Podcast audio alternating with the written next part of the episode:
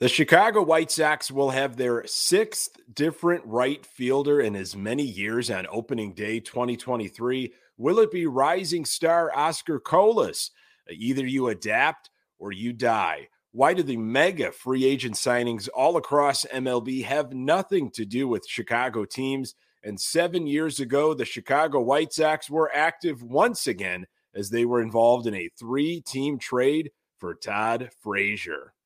You are Locked On White Sox, your daily Chicago White Sox podcast. Part of the Locked On Podcast Network, your team every day.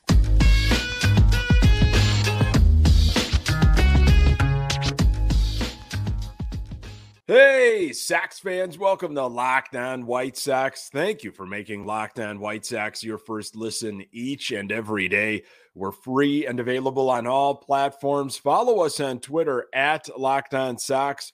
Also, subscribe to our YouTube channel. Uh, just search Locked On White Sox.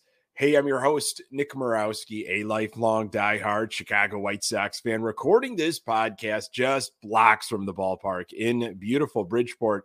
Uh, you can find me on Twitter at Nick underscore G G T B. Really appreciate you letting me steal some of your time to talk off-season White Sox. Locked On White Sox is part of the Locked On Podcast Network, your team every day. Things could have gone in a much different direction for the White Sox if the Cincinnati Reds got their wish in twenty fifteen. Uh, why are Chicago baseball teams continuing to act like they are not in a major market? And is Oscar Colas the answer to right field for the White Sox come opening day? Hey, a little bit of uh, housekeeping uh, stuff here, just some news. Uh, again, a reminder, there is uh, no new episode uh, this Friday, uh, December sixteenth, unless there is a major move made by the Sox that would require an emergency episode. And starting next week, Monday, December nineteenth, a Locked On White Sox will enter the off-season schedule and shift to three episodes a week instead of five. But again, if there is some major news on the White Sox front, uh, the episode number can always be modified. Uh, there are more free agents that have found homes uh, throughout baseball. Noah Syndergaard and Carlos Correa signed recently, both heading to the West Coast. Syndergaard joins the Dodgers, and Correa leaves the A L Central, does not go to the Chicago Cubs. Uh, he heads to the San Francisco Giants. Uh, the White Sox uh, were not in the shortstop market this offseason, and honestly, I, I'm really not sure what market uh, they uh, actually are in. But uh, I was asked this recently, and you might want to think about this yourself. Uh, of all the free agent signings uh, so far, and there have been a lot of them, Uh, this offseason, which one would I have loved to see the White Sox land? Now, I, I'm definitely someone that prioritizes pitching, uh, but how amazing would it have been uh, to have Aaron Judge roaming right field on the south side? Uh, the White Sox would have answered a huge need and brought a superstar to the Sox. Uh, if we are talking, though, about Uh, what free agent did the White Sox miss out on since the rebuild started in the fall of twenty sixteen?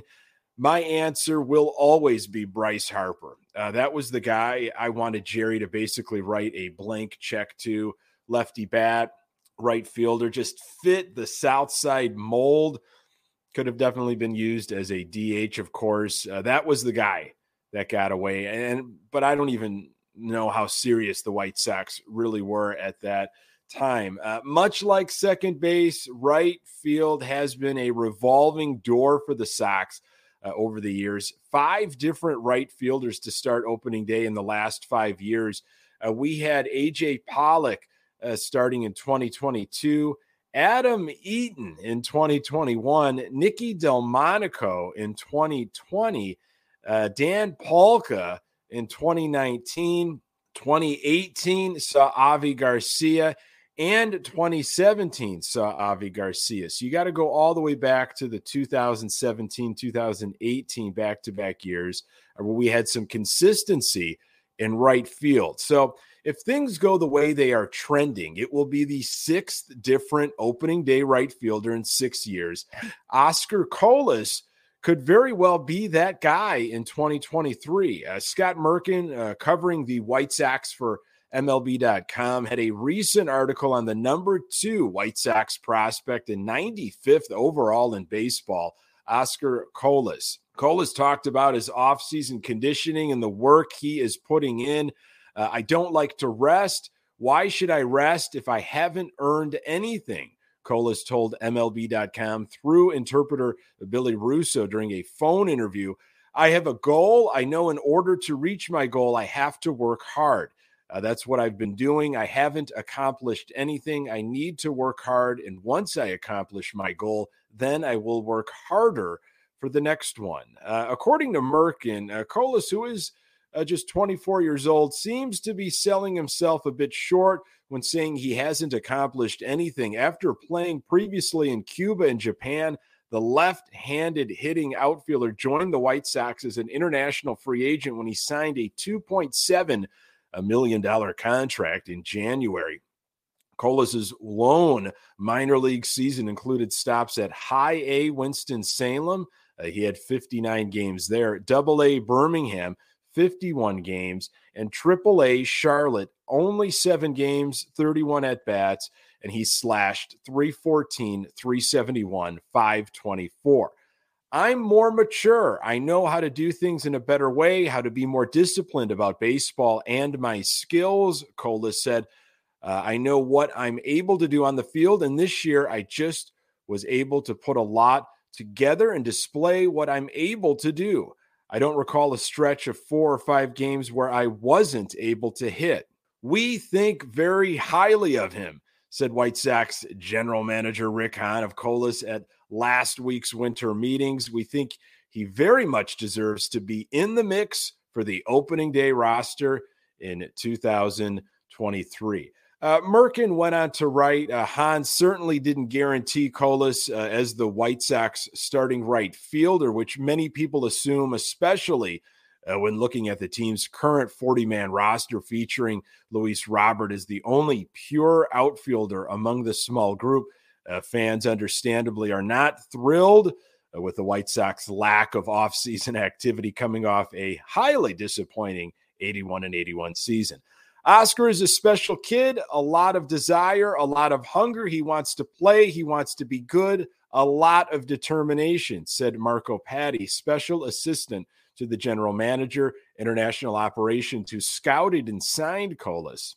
To be able to leave Cuba and leave Japan to enter a free agent market without knowing what the results were going to be, you have to be very courageous.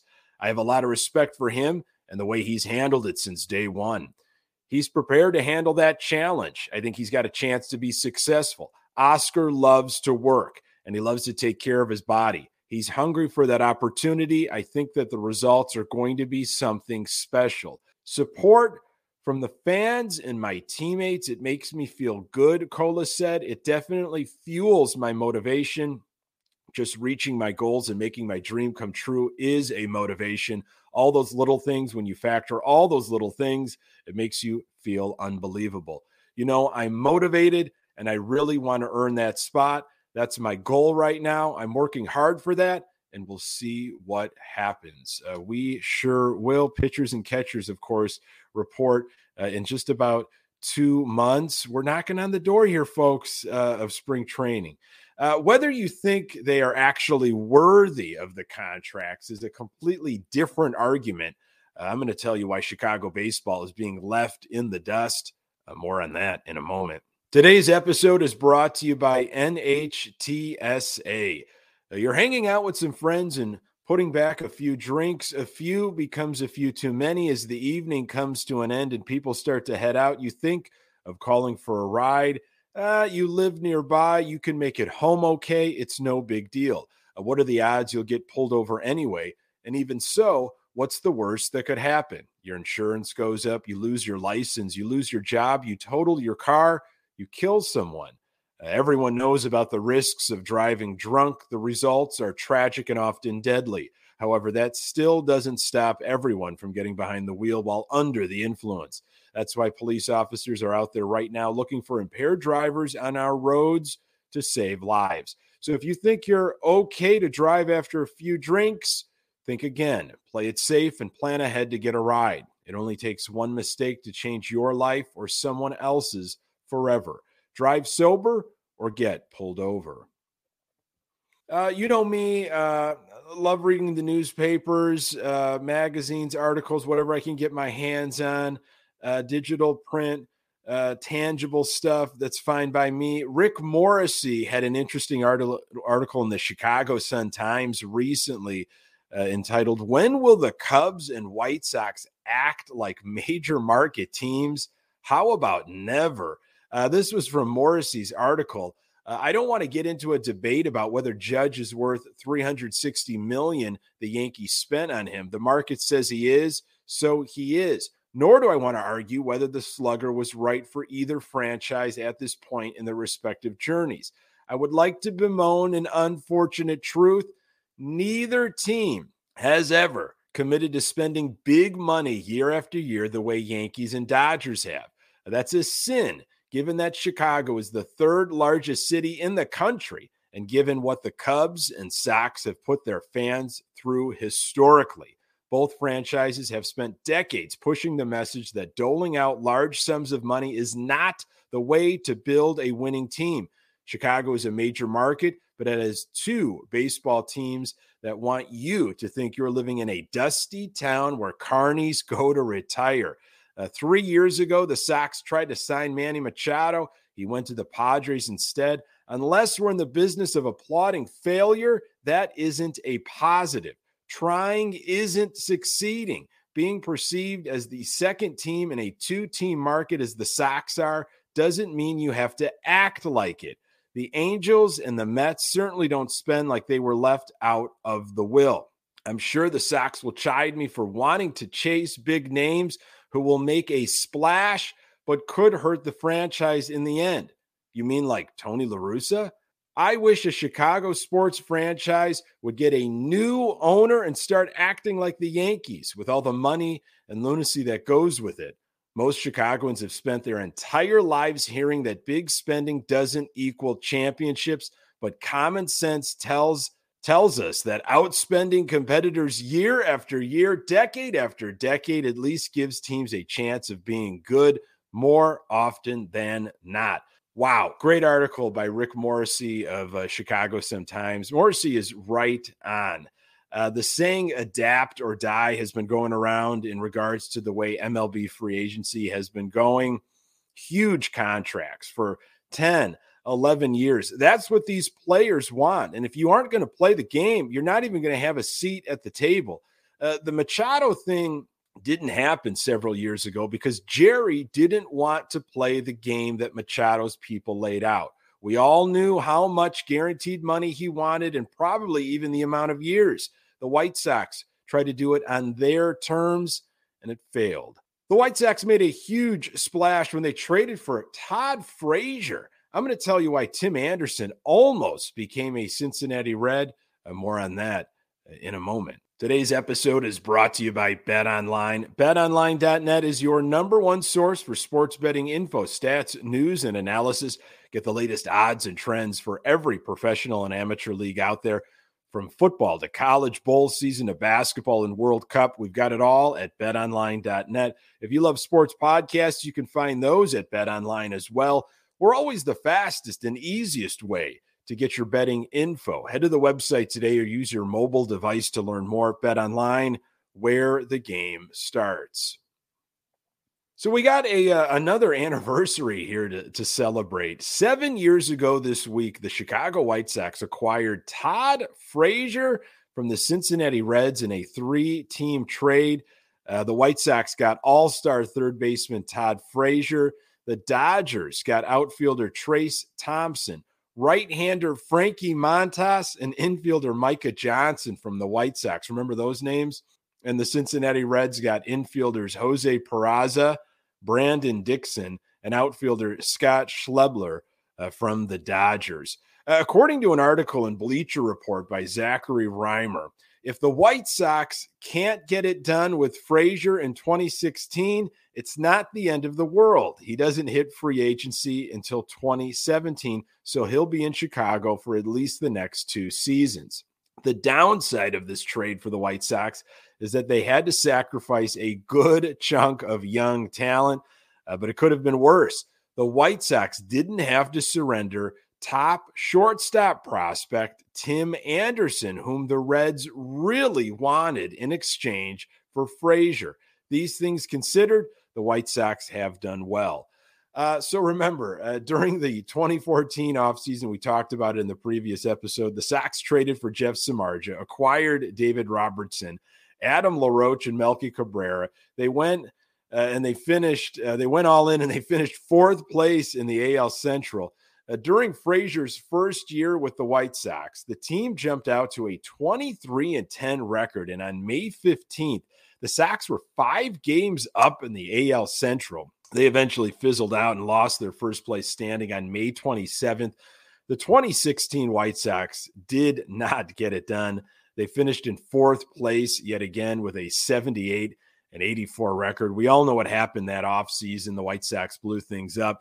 And Todd Frazier, along with David Robertson and Tommy Kahnle, were traded to the New York Yankees on July eighteenth, twenty seventeen, for essentially Blake Rutherford, who was the M L B's thirtieth ranked prospect at the time. Uh, folks, thank you so very much for making this podcast part of your daily routine. You can find the Locked On White Sox podcast absolutely everywhere you find your podcasts.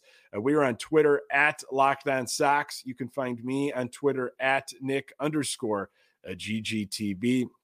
Don't forget about the uh, YouTube channel. If you haven't subscribed yet, uh, please consider that. We're around seven hundred subscribers. Love to get to the thousand mark uh, before opening day. I think we can. I think we can get that done uh, definitely. So please check that out if you haven't. Just search Locked On White Sox. Uh, thank you for making Locked On White Sox your first listen. For your next listen, check out the Locked On Sports Today podcast. The biggest stories of the day, plus instant reactions, big game recaps, and the take of the day, available on the Odyssey app, YouTube, and wherever you get your podcasts. Uh, coming up in the next episode, I will continue to take a look at off-season uh, scenarios for the Chicago White Sox as the Pedro Grifol era moves full steam ahead. Really appreciate you making time for the Locked On White Sox podcast. I'm Nick Murawski. Until next time, go Sox!